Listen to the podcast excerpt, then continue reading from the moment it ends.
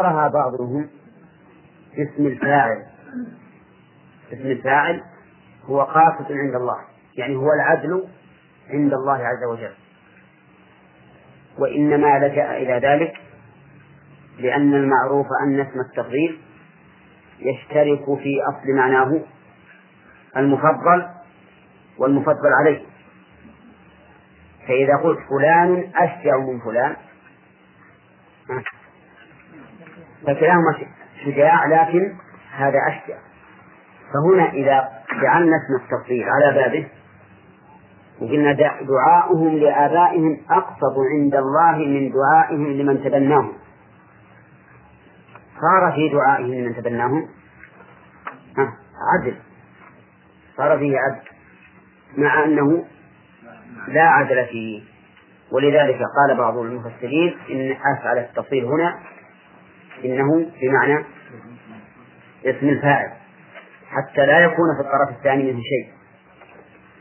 وقال بعض المفسرين هو على بابه واللغة العربية تأتي باسم التفضيل دائما فيما ليس في الطرف الآخر منه شيء.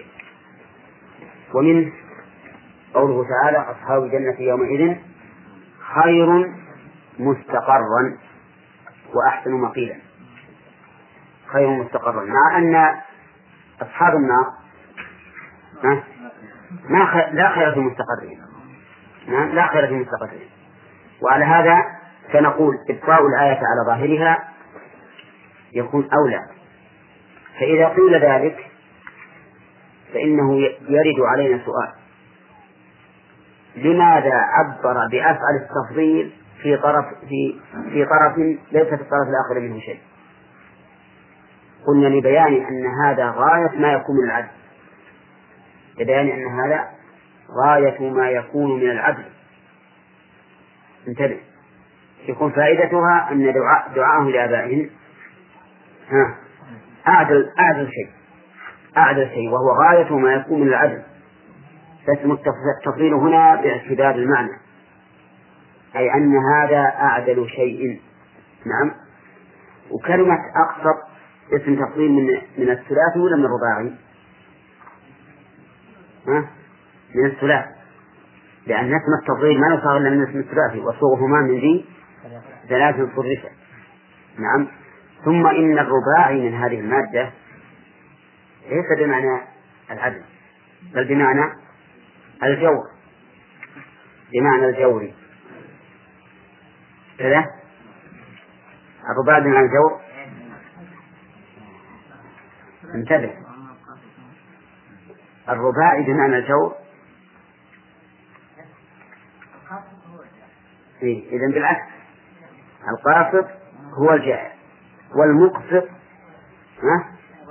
هو العادل أولى. قال الله تعالى وأما القاسطون فكانوا لجهنم حطبا. وقال تعالى وأقسطوا إن الله يحب المقسطين. أقسطوا إن الله يحب المقسطين. إذا يرد علينا إشكال في مسألة أقسط هنا. هو أقسط. فنقول في الجواب عنه إن في هذا دليلا على صحة مذهب الكوفيين الذين يقولون بجواز صياغة التفضيل من غير من غير من غير الثلاث يكونون أقصد من باب الإقساط من باب الإقساط يعني أن ذلك أعدل وقوله عند الله. عند الله يعني في حكمه. عند الله في حكمه. لأن لأن الحكم حكم الله عز وجل يضاف إليه. وهذا نظير قوله تعالى في الذين يرمون المحصنات يقول فإن لم فإذ لم يأتوا بالشهداء فإذا لم يأتوا بالشهداء فأولئك عند الله هم الكاذبون. تتأمل قوله قوله فأولئك عند الله. إحنا انتقلنا الآن عن الآية. إذا قذف رجل امرأة بالزنا فهو باعتبار الواقع. قد يكون حقا وقد يكون كذبا. قولا يعني قد يكون حقا إنها زنت وقد وقد يكون كذبا. لكنها في حكم الله لا في حكم الله كذب. ولهذا قال فإن لم يأتوا بالشهداء فأولئك عند الله. ما قال فأولئك هم الكاذبون؟ يعني قد يكون حقيقة باعتبار الواقع. لكن في شرع الله كاذبون فأولئك عند الله هم الكاذبون ولهذا يجب عليهم حد القتل إذا لم يكن بأربعة الشهداء فإن لم تعلموا آباءهم فإخوانكم في الدين ومواليكم. إن لم تعلموا آباء من؟ آباء هؤلاء الأدعياء. فإخوانكم في الدين ومواليكم. يعني وليسوا أبناءكم حتى في الحال التي لا يعرف لهذا الرجل ابن أب فإنه لا لا يجوز أن ينسب إلى غير أبيه. ولكن يكون أخا لنا في الدين ومولا لنا إذا كان قد إذا كان قد دخل في ملكنا ثم حررناه مثلا. ولهذا قال النبي عليه الصلاة والسلام في قصة اختصام علي وجعفر وزيد بن حارث بن حارثة قال لزيد أنت أخونا ومولانا فهو أخي في الدين وليس ابنا لي. وهو أيضا مولاي إذا كنت قد أعتقته. ولا ولا ولا ولو لم أعرف أباه فإننا لا فإنه لا ينسب إلي إلي.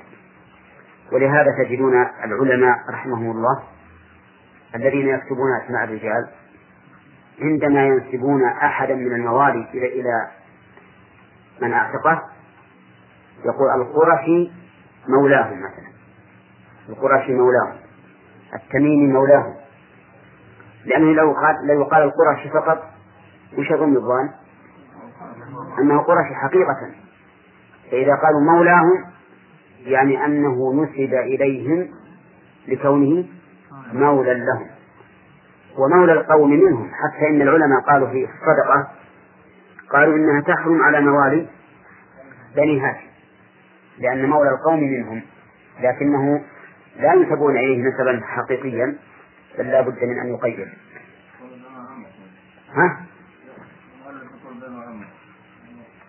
كيف؟ إخوانكم في الدين ومواليكم ما بني عمكم ما ما, ما له وجه. نعم؟ من أن أبا زيد نعم. قدم علم الفقه من الإسلام فقال إنه فخيره النبي صلى الله عليه وسلم خير زيد فاختاره النبي صلى الله عليه وسلم أي هذا لما قدم أبوه وعمه فعرف أباه وطلبه أباه يعني سبب لبنيه. سبب لبنيه. هذا. هذا كان في أول الإسلام ثم أكثر مكروه. سابقة. ها؟ وليس عليكم جناح. لكن بس وهي وجوب تقديم الوحي على الرأي. وجوب تقديم الوحي على الرأي. لقوله واتبع ما يوحى إليك فإن هذا الخطاب موجه إلى رسول الله صلى الله عليه وسلم وإلى أمته بالأولى فيفيد وجوب تقديم الرأي الوحي على الرأي نعم. وتقديم الرأي على الوحي له أقسام منها ما يصل إلى الكفر ومنها ما هو دون ذلك. فالذين يقدمون الرأي. على الوحي. مع علمهم بالوحي. معتقدين أن غير الوحي مساو له أو أكمل منه أو أنه يجوز. الحكم بالرأي المخالف للوحي مع العلم به هؤلاء يعتبرون كفارا. في هذه الأحوال الثلاث إذا اعتقدوا أن الرأي أكمل وأنفع من الوحي. أو أنه مساو له أو أنه يجوز تقديمه على الرأي على الوحي مع العلم به. فهؤلاء كفار لأنهم حكموا بغير ما أنزل الله. ومن لم يحكم بما أنزل الله فأولئك هم الكافرون. وأما من قدموه لتأويل ظن منهم أن ذلك لا يخالف الوحي أو أنه طريق يوصلهم إلى الوحي. فهؤلاء لا يصلون إلى درجة الكفر وذلك مثل كثير من المتعصبين للمذاهب. فإنه لا لا يرون أن هذه المذاهب خارجة عن الوحي وإنما يرون أن ذلك طريق إلى العمل بالوحي. فيقول هذا إمامنا أعلم منا وأفهم فنتبعه ونتهم رأينا بالنسبة إلى رأيه وإلا فنحن متمسكون بشريعة الله ومحكمون لكتاب الله وسنة رسوله صلى الله عليه وسلم. هؤلاء نقول إنه إذا تبين لهم الحق وجب عليهم اتباعه ولو خالف متبوعهم من الأئمة. وذلك لأن الحق لا يخطئ والأئمة يخطئون. ولا يمكن أن يدعي العصمة لأحد من البشر إلا رسول الله إلا رسول الله صلى الله عليه وسلم. لا يمكن أن يدعي العصمة إلا رجل ضال. الذي يدعي العصمة لغير الرسل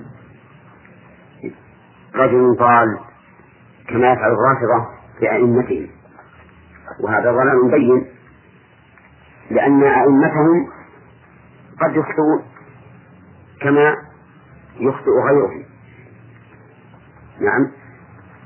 وقد مر علينا ما وقع لعلي بن أبي طالب رضي الله عنه وهو إمام الأئمة بالنسبة لاولئك القوم أنه أخطأ حين أعطاه النبي عليه الصلاة والسلام.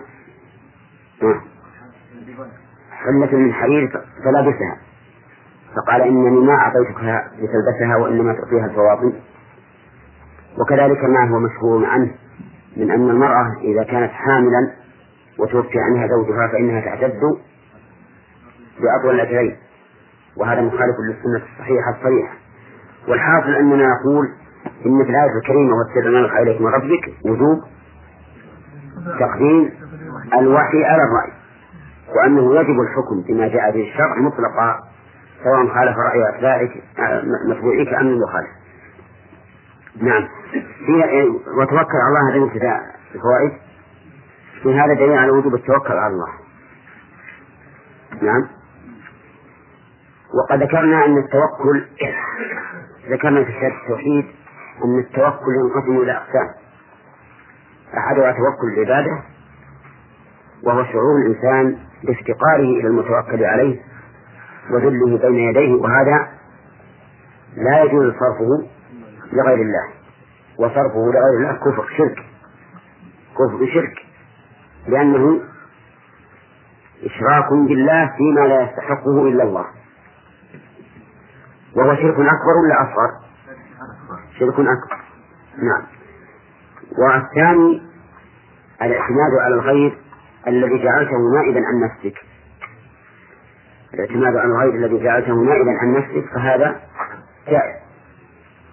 وقد وقع حتى من الرسول عليه الصلاة والسلام.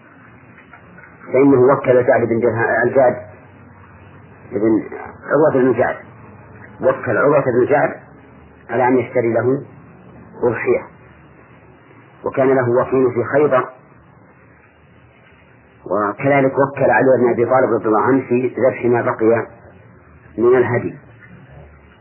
وهو جائز ولا إشكال فيه. نعم. ووكل علي بن أبي طالب حين ذهب إلى تبوك. أن يكون خليفة له في أهله. وموسى عليه الصلاة والسلام وكل هارون حين ذهب إلى الطور وقال اخلفني في قولي وأصلح. إذا هذا جائز.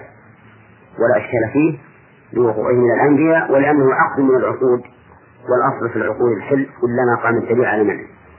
الثالث أن يعتمد أن يعتمد على من لا يصح الاعتماد عليه. على قوة سرية نعلم أنه لا أثر لها في هذا الاعتماد. وهذا قد يكون وهذا شرك قد يكون أكبر وقد يكون أصغر. مثل اعتماد نعم مثل اعتماد أولئك الذين يتوسلون بالأموات. ويعتقدون أن في الاعتماد عليهم خيرا. هؤلاء قد يصل بهم الأمر إلى الشرك الأكبر. وإلا فمجرد اعتمادهم عليهم شرك ولا يحل. الرابع أن يعتمد على قوة ظاهرة مؤثرة لكنه يعتمد عليها لا باعتبار أنها نائبة عنه بل باعتبار أنها مجدية له وأنها مصدر سعادته وفلاحه ورزقه وما أشبه ذلك. فهذا نعم مكروه. وقد يصل وقد يصل إلى درجة التحريم.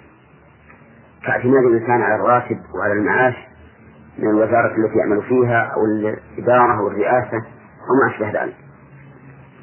فإن هذا فيه نوع من من الشعور بالافتقار إلى هذا الشيء والتذلل له. ولذلك تجد الذين ابتلوا بهذا النوع تجدهم يحابون من كانوا يعتمدون عليه. يحابون كبراءهم من الوزراء وغير ذلك يحابونهم في أمر لا يجوز. أما مجاملتهم فيما هو جائز أما مجاملتهم فيما هو جائز فهذا أمر لا بأس به. لكن محاباتهم في المحرم هذا لا يجوز. لكن هذا قد يقع لأنهم يشعرون بأنهم مفتقرون إلى هؤلاء. فهذا أقل أحواله الكراهة. والإنسان ينبغي له أن يكون عزيز النفس لا يعتمد إلا على ربه سبحانه وتعالى. طيب ثم قال ويستفاد من الآية الكريمة أن كفاية الله عز وجل فوق كل كفاية. نعم. لقوله وكفى بالله وكيلا. زعم بعض أهل العلم أن مثل هذا التركيب يفيد التعجب. يعني ما أعظم كفاية الله. وتوكل على الله فما أعظم كفاية كفاية الله سبحانه وتعالى. وهذا ليس ببعيد. أن كون هذه الصيغة تحول من وكف الله شهيدا إلى وكفى بالله أن نعم قلت وكيلا. وكفى بالله وكفى الله وكيلا إلى وكفى بالله وكيلا. لا لا يبعد أن يكون المراد بذلك بيان المبالغة في كفايته سبحانه وتعالى. ويدل على هذا قوله تعالى ومن يتوكل على الله فهو حسبه. ثم قال تعالى ما جعل الله لرجل من قلبين في جوفه وما جعل أزواجكم اللائي تظاهرون منهن أمهاتكم وما جعل أدعياءكم أبناءكم.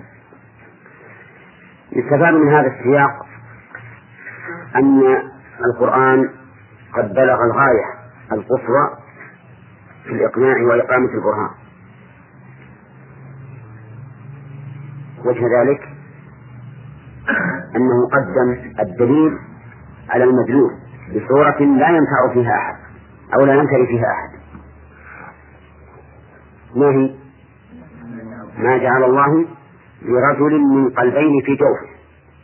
فإن هذا أمر معلوم ولا يتنازع فيه إثنان. أنه ليس للإنسان إلا قلب واحد. ما في قلبان. لماذا؟ لأن هذين القلبين إن اتفقا على أمر واحد صار القلب الثاني لا فائدة منه. أولى. وإن اختلفا تناقضا في عين واحدة. فماذا يصنع الإنسان؟ هل يتبع القلب الأيمن ولا يتبع القلب الأيسر؟ يبقى محتارا. لذلك ما جعل الله لرجل من قلبين. ما فيه إلا قلب واحد فقط. لأنه في في جسم واحد. وتأمل قوله في جوفه يستفاد منها فائدة غير غير أنها بيان للواقع. يستفاد أن الجوف الواحد لا يتناسب معه. ها؟ إلا قلب واحد. نعم. وإلا لكان القلبان في جوفين لا في جوف واحد. فصار فيها فائدة غير ما سبق. وهي أنها بيان للواقع بأن الجوف الواحد لا يمكن أن يديره ها؟ إلا قلب واحد. طيب. ففي في الآية في الآية الكريمة آه، سياق الشيء بالبرهان أو إثبات الشيء بالبرهان الذي يكون قاطعا لا ينتهي فيه أحد. ومن فوائد الآية الكريمة أن المرأة المظاهر منها ليست أما نعم. لقوله وما جعل أزواجكم اللائي تظاهرون منهن أمهاتكم. يتفرع على هذه الآية أن يكون أن أن جعلها أما في الظهار كذب وزور ومنكر. ولهذا قال الله تعالى في آية الظهار وإنهم لا يقولون منكرا من القول وزورا. فهو منكر لمخالفة الشرع وزور وزور لمخالفة الواقع والحقيقة. نعم؟ طيب فيستفاد منها أيضا أو يستفاد من الآية الكريمة الإشارة أو التنبيه على تحريم الظهار.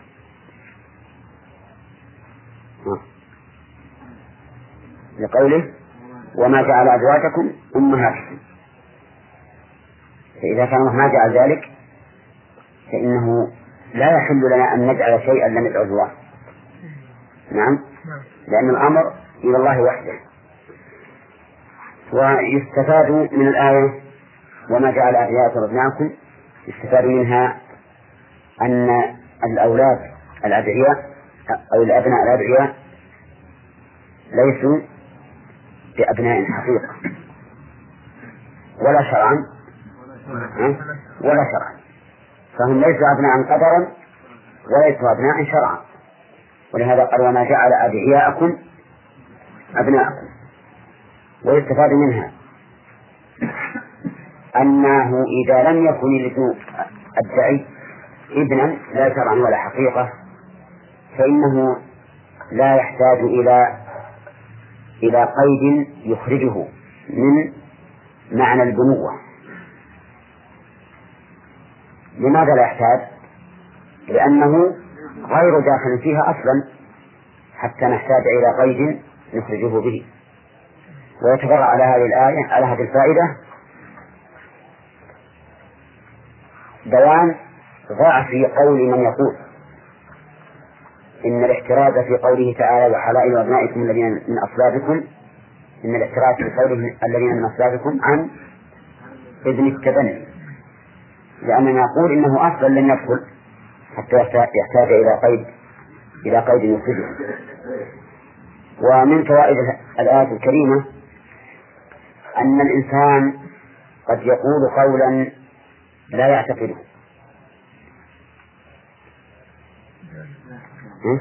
ذلك قولكم في أفواهكم. ويستفاد منها أنه ليس من الرجولة وليس من من العقل أن يقول الإنسان قولا بفيه وهو لا يعتقده بقلبه. لأن المراد من قول ذلك قولكم لأفواهكم المراد به التنفيذ بهم والتوبيخ لهم. كيف تقولون شيئا بأفواهكم وأنتم تعترفون بقلوبكم بأنه ليس موافقا للواقع؟ نعم ذلك من قولكم بأفواهكم. ويستفاد من الآية الكريمة أن قول الله عز وجل كله حق ليس فيه باطل. لقوله والله يقول الحق. والحق سبق أنه في كلام الله هو الصدق والعدل. لقوله تعالى وتمت كلمة ربك صدقا وعدلا. فهو باعتبار الخبر صدق وباعتبار الحكم عدل. ويستفاد من الآية الكريمة أن كلام الله عز وجل ليس فيه تناقض. لقوله يقول الحق والتناقض ما كنا في الباطل. فالحق لا يمكن أن يتناقض. واضح؟ ومن فوائد الآية الكريمة أيضا أن ما وصف الله به نفسه في كتابه فهو على حقيقته. وليس فيه تحريف أو تأويل. لأنه لو كان على خلاف ظاهره لكان ظاهره يدل على إيش؟ على باطل. إذا قلنا إنه على خلاف الظاهر لازم أن يكون دالا على باطل. إذا كان المراد في آيات الصفات خلاف ظاهرها صار ظاهرها يدل على حق ولا على باطل؟ إذا قلنا إن المراد في آيات الصفات خلاف الظاهر صار الظاهر باطلا لأنه خلاف المراد. وهذا ينافي قول الله تعالى والله يقول الحق. فهو سبحانه وتعالى لا يقول إلا الحق. ويستفاد من الآية أنه مع ظهور أن الله يقول الحق. فإن الناس لا يتفقون عليه. لقوله وهو يهدي السبيل. يعني حتى مع أن الله لا يقول إلا الحق فليس كل أحد يهتدي لذلك بل الهداية بيد الله عز وجل. ويستفاد منه من الآية الكريمة أنه يجب على المرء أن يلجأ إلى ربه سبحانه وتعالى في سؤال الهداية. لقوله وهو يهدي السبيل. وتأمل تغيير الصيغة حيث قال والله يقول الحق ثم قال وهو يهدي السبيل ولم يقل ويهدي السبيل. لأجل أن تكون الجملة الثانية مستقلة بركنيها بمبتدئها وخبرها لأن قوله وهو يهدي هو مبتدأ جملة يهدي خبره. فكانت الجملة مستقلة عن الأولى لأن ذلك أبلغ في بيان أن الهداية بيد الله سبحانه وتعالى. ومن فوائد الآية الكريمة أن طريق الحق واحد. بقوله السبيل وهو مفرد. وهكذا تجدون أن السبل تأتي جمعا فيما يخالف الحق كذا حذر مثل يقينا فاتبعوه ولا تتبعوا السبل فالصراط أفرده صراط. أما السبل أما الصراط الآخر أو المخالف لصراط الله فهو جمع. ولا تتبعوا السبل. وإذا جاء وإذا جاء طريق الحق مجموعا فالمراد تنوع شرائعه. المراد تنوع الشرائع. طيب وكذلك الولي. الكفار الله ولي الذين آمنوا. يخرجهم من الظلمات النور والذين كفروا. أولياؤهم الطاغوت. لأن سبل غير الحق متنوعة. وكل نوع منها عليه طاغوت يدعو إليه. طيب. ومن فوائد الآية الكريمة التي بعدها وجوب دعوة الإنسان إلى أبيه. ادعوهم لآبائهم يعني انسبوهم لآبائهم لفظا وحقيقة. ادعوهم لفظا وحقيقة. كذا؟ أما لفظا فتقول يا فلان ابن فلان. إلى أبيه وأما حقيقة أن تعتقد أن البنوة الحق إنما هي لمن؟ للأب الحقيقي. الذي ولد الإنسان من صلبه لا للأب الذي ادعي أنه أب. ويستفاد من الآية الكريمة أنه لا ينبغي أن يدعى الإنسان بغير أبيه. وهذا نوعان أحدهما أن يدعى بغير أبيه لفظا وحقيقة. لفظا وحقيقة فهذا لا يجوز. بل إن الرسول عليه الصلاة والسلام جعل ذلك من الكفر. إذا ادعى الإنسان إلى غير أبيه وهو يعلمه فإن ذلك كفر. فإنه كفر بكم أن ترضوا عن آبائكم. الثاني أن يدعي إلى غير إلى غير أبيه لفظا ولكن لا تثبت أحكام البنوة إطلاقا إلى من ادعى, إليه. فهذا نقول إنه خلاف ما أمر الله به. ولكن أهل العلم يقولون إن الإنسان إذا اشتهر به اشتهر به مع عدم الالتفات إلى أحكامه ومقتضياته فإنه جائز. وذكروا لذلك مثل المقداد ابن الأسود. فإن المقداد ابن الأسود ليس أبوه هو الأسود. ولكن الأسود كان قد تبنى واشتهر بهذا بهذه الكنية واستمر عليه حتى أبطل الله التبني. ولكن بقي مشهورا بذلك. بقي مشهورا بذلك. قالوا فهذا لا يضر لأنه انتفت عنه أحكام التبني ولم يبقى إلا اللفظ. ومع هذا فإن الأفضل بلا شك هو أن يدعى إلى أبيه. لكن المشكل أن الشيء إذا اشتهر فوصفته بأن اشتهر به حصل بذلك التباس حصل بهذا التباس. الآن لو قلنا عن عبد الرحمن بن صخر أن النبي صلى الله عليه وسلم قال كذا وكذا. يمكن كثير يمكن أن كثيرا من الناس لا يدري من هو.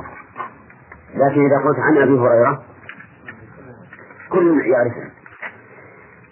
طيب وفي وفي الآية الكريمة دليل على أن الأعمال تتفاضل عند الله. لقوله هو أقسط عند الله. يعني أبلغ في في العدل. ووجه ذلك وجه ذلك أن هذا الرجل الداعي كوننا ننسبه إلى غير أبيه هو باعتبار أبيه ظلم ولا لا؟ ظلم. كيف تنسبه إلى شخص ما أتى من صلبه وتحرم من أتى من صلبه من دعوته إليه. هذا لا شك أنه جور. ولهذا قلنا في الدرس الماضي أن اسم التفويض هنا ليس في الطرف الآخر منه شيء لأنه ليس فيه أي عدل في أن تنسب الإنسان إلى غير أبيه. وقلنا إن فائدة فائدة هنا بيان أن هذا الشيء قد بلغ الغاية قد بلغ الغاية في العدل. يعني هذا جيء به جيء به باسم التفضيل أقصر عند الله. طيب وفي انتهى من الوضع. أخذنا الجملة بعدها له أب فإنه يدعى بأخوة الدين والولاية في الدين. لقوله فإن تعلموا آباءهم فإخوانكم في الدين ومواليكم. أما كونهم إخواننا في الدين فظاهر وأما كونهم موالي فإن كان عتيقا للمرء فهو مولى له في العتق وإن لم يكن عتيقا له فهو مولى له في الدين. لأن المؤمنين كما قال الله تعالى والمؤمنون والمؤمنات بعضهم أولياء بعض. فهم إخوانكم ومواليكم فتدعو في يا أخي. طيب لو قلت يا ابن أخي يصلح؟ يصلح. ولهذا ما وصلنا الحقيقة. المؤلف يقول ومواليكم بنو عمكم. بنو عمكم. فجعل الولاية هنا ولاية النسب وليست ولاية الدين. لكن في, في النسب من هذا في الولاية إما ولاية نسب إما إما ولاية دين وإما ولاية عتق.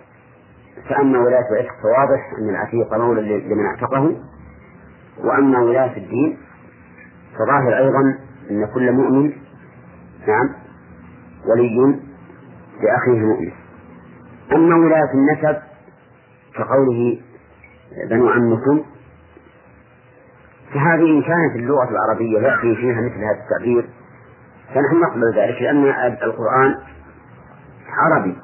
ولا مانع من أن يكون للمعنى الواحد أو لللفظ الواحد عدة معان إذا كانت لا تناقض بينها. طيب الآن انتهى الوقت. هل وهو اسم ليس مؤخر؟ وعليكم جار ومجرور خبره مقدم. ليس عليكم جناح فيما أخطأتم به في ذلك أي في دعائهم بغير آبائهم. يعني أن الإنسان لو أخطأ فدعا شخصا بغير أبيه فإنه ليس عليه جناح ليس عليه إثم لأنه أخطأ. والخطأ مرفوع عن هذه الأمة. وفي قوله ليس عليكم جناح فيما أخطأتم به المؤلف يقول في ذلك فكأنه خص الآية. والصواب أنها عامة لأن العبرة بعموم اللفظ لا بخصوص السبب. فإذا كان السبب هو دعوة الإنسان لغير أبيه دعوة الإنسان لغير أبيه فإنه لا يقتضي تخصيص هذا العام بهذه المسألة. وش هذا؟ لقوله لأن العبرة القاعدة المقررة أن العبرة بعموم اللفظ لا بخصوص السبب وهذه القاعدة لها أدلة من القرآن والسنة فمن القرآن قوله تعالى قد سمع الله قولا التي تجادلك في زوجها وتشتكي إلى الله والله يسمع تحاوركما إن الله سميع بصير الذين يظاهرون منكم من نسائهم. فالسبب خاص ولكن الحكم عام. وكذلك في السنة رأى النبي صلى الله عليه وسلم رجلا في السفر قد ظلل عليه وحوله زحام من الناس. فقال ما هذا؟ قالوا صائم. فقال ليس من البر الصيام في السفر. إلا أن هنا أي في الحديث الذي أشرت الذي ذكرت فيه أن قوله ليس من البر الصيام الصيام في السفر. إذا قلنا أن العبرة بعموم اللفظ لا بخصوص السبب فإنه يشكل على هذا أن النبي صلى الله عليه وسلم كان يصوم في السفر. كما في حديث أبي الدرداء ما فينا صائم إلا رسول الله صلى الله عليه وسلم وعبد الله بن حل السواك عند عند الصلاة فما هو السبب؟ يعني فكيف نجيب عن هذا الحديث؟ ليس من البر هل النبي صلى الله عليه وسلم لم يفعل برا؟ كلا نقول كما أشار ابن دقيق العيد رحمه الله إلى هذه المسألة إن العبرة بعموم اللفظ لكن لكن يراعى المعنى الذي من أجله وردت هذه الصيغة ما هو المعنى؟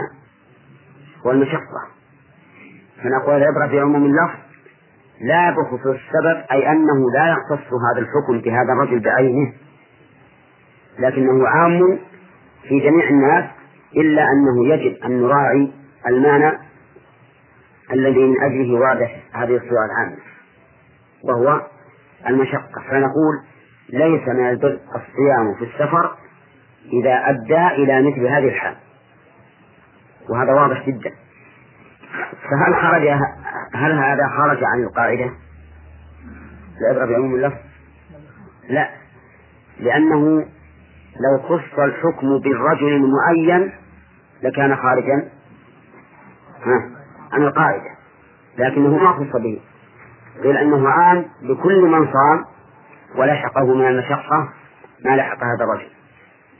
إذا فالحديث لم يخرج عن القاعدة. هكذا خالد؟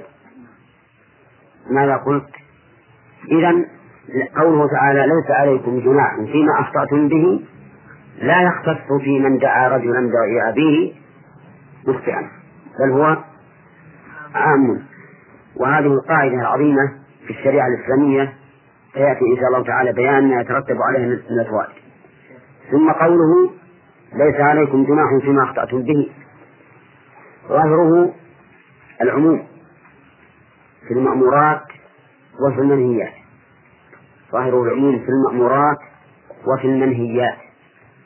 ولكن من تدبر النصوص وجد أن هذا خاص في المنهيات فقط. أن الإنسان ليس عليه جناح فيما أخطأ به. أما في المأمورات فليس عليه جناح فيما أخطأ به ولكن هذه المأمورات إذا كان خطأه مخلا بصحتها فلا بد من إعادتها على وجه صحيح. فهنا بالنسبة للمنهيات ليس عليه جناح ولا تبعة ولا أثر. لكن بالنسبة للمأمورات ليس عليه جناح فيما أخطأ به إلا أنه إذا كان هذا الخطأ مخلا بصحة المأمور فإنه يجب إعادة المأمور على وجه صحيح. انظر إلى الرجل الأعرابي الذي صلى بغير طمأنينة. مخطئا ولا عامدا؟ مخطئا لأنه جاهل. يقول والذي بعثك بالحق لا أحسن غير هذا. فعلمني هل النبي عليه الصلاة والسلام تركه أو أمره أن يعيد الصلاة. أمره أن يعيد الصلاة. أمره أن يعيد الصلاة فلهذا نقول إنه ليس عليه إثم في صلاته الأولى التي أخل فيها بواجب الطمأنينة لأنه جاهل. لكن يجب عليه أن يعيد العبادة على وجه صحيح. وكذلك لو أن أحدا ترك واجبا من واجبات الحج جاهلا فإنه لا إثم عليه لكن عليه إعادة ذلك الواجب إن كان يمكن تداركه. فإن لم يمكن تداركه فعليه بدله عند جماهير أهل العلم وهو فدية يذبحها في مكة ويوزعها على الفقراء. انتبهوا لهذا. وقوله فيما أخطأتم به ما هذه من صيغ العموم؟ تشمل كل ما حصل فيه الخطأ ولكن ما تعمدت قلوبكم فيه فيه هو بعد النهي. كذا عندكم؟ ولكن فيما تعمدت قلوبكم فيه هو بعد النهي. وهو بعد النهي. تعمدت قلوبكم فيه وهو بعد النهي. أما قبل النهي فإنه لا يؤاخذ به الإنسان لأن الحكم لم يتقرر بعد. ولهذا قال الله تعالى ولا تنكحوا ما نكح آباؤكم من النساء. ها؟ إلا ما قد سلف. وأن تجمعوا بين الأختين إلا ما قد سلف. لأنه قبل تقرير الحكم وثبوته شرعا فالأصل البراءة. الأصل البراءة وهو ما يعبر عنه الأصوليون بالبراءة الأصلية. وقوله ما تأملت قلوبكم لأن المدار على القلب. إذ أنه هو الذي يدبر الجوارح لقول النبي صلى الله, صلى الله عليه وسلم ألا وإن في الجسد مضغة إذا صلحت صلح الجسد كله وإذا فسدت فسد الجسد كله.